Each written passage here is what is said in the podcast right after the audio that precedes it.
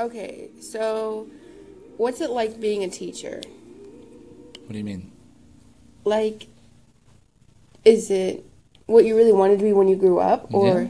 yeah. Well, I wanted to work. Well, I wanted to coach um, softball, baseball, basketball. So uh, this was the easiest path to do that. And now I just I enjoy teaching more than coaching. How do you feel seeing your older students' kids in your classroom as so me? Well, one, you physically look like your mother, uh, and two, you act like your mother. But it's great. Uh, it's it's it definitely puts time in perspective. I said you'd probably say you feel you feel old. I don't feel old. I feel young at heart.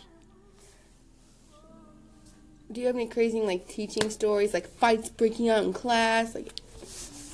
Um, well, in the old building, I remember uh, I was in a trailer for nine years because they turned my room into a computer lab.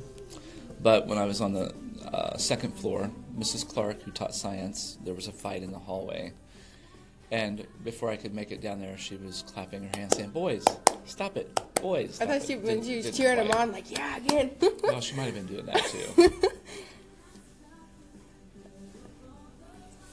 How is it being a teacher and a parent, and just like being an, a full-grown adult? I don't think kids really understand the responsibilities that it is. I know I don't. Well, you, you start to realize that the world doesn't revolve around you. You know, there's a great big world out there, and there's lots of pieces that fit. I don't think you start realizing that until you become a part of the working society.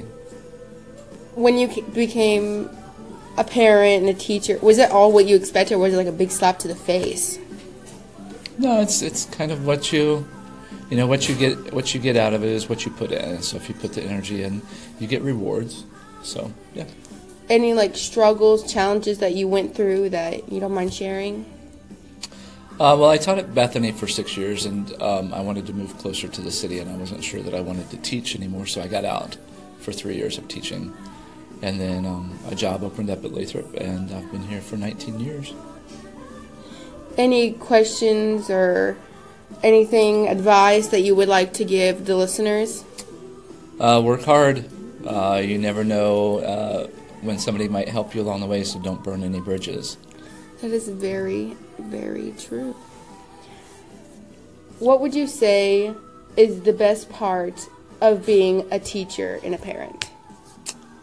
Uh, working with kids, getting to see them succeed, getting to see them grow, um, see how they overcome challenges or how they don't overcome challenges. You really see who has the guts to stick things through and who kind of caves based on their work ethics.